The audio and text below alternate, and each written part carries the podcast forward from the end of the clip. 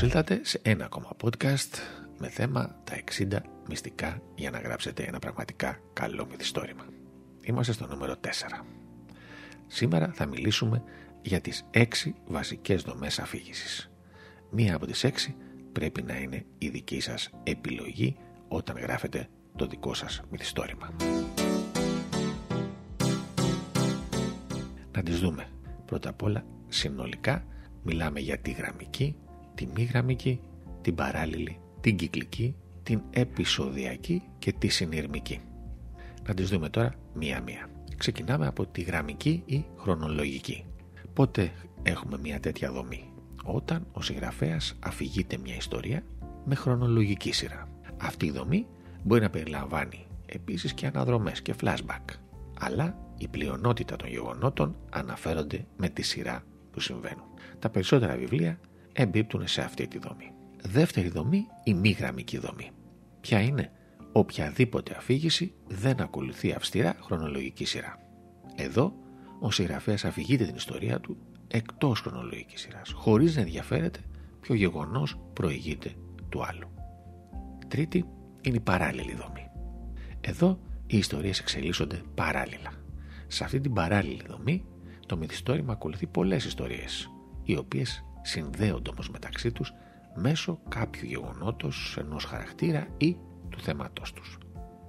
Ο Μεγάλος Γκάτσμπι του Fitzgerald, η ταινία Finding Nemo είναι δύο παραδείγματα αυτής της δομής.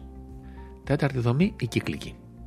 Σε μια κυκλική αφήγηση, η ιστορία τελειώνει εκεί από όπου ξεκίνησε.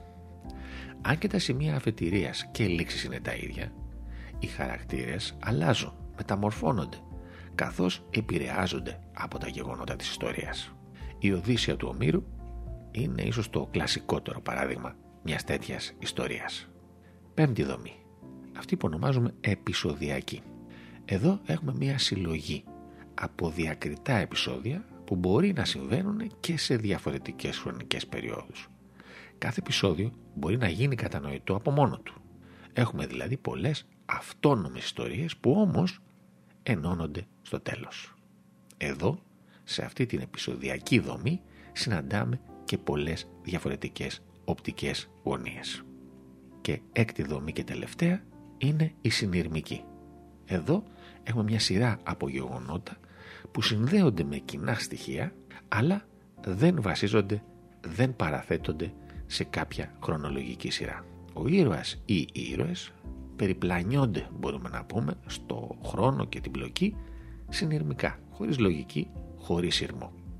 Ο συγγραφέας εδώ δεν δίνει καμία σημασία στην έννοια του χρόνου και ο χρόνος δεν προχωρά απαραίτητα προς τα εμπρός.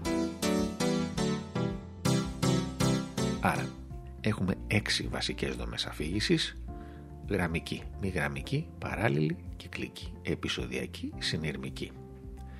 Οι πρώτες τρεις είναι οι πιο συνηθισμένες. Με την πρώτη, τη γραμμική, να είναι αυτή με την οποία γράφονται ένα 60-70% των ε, βιβλίων, των δραματικών μυθιστορημάτων. Στο μικρόφωνο ήταν ο Πέτρος Τσαπέλης.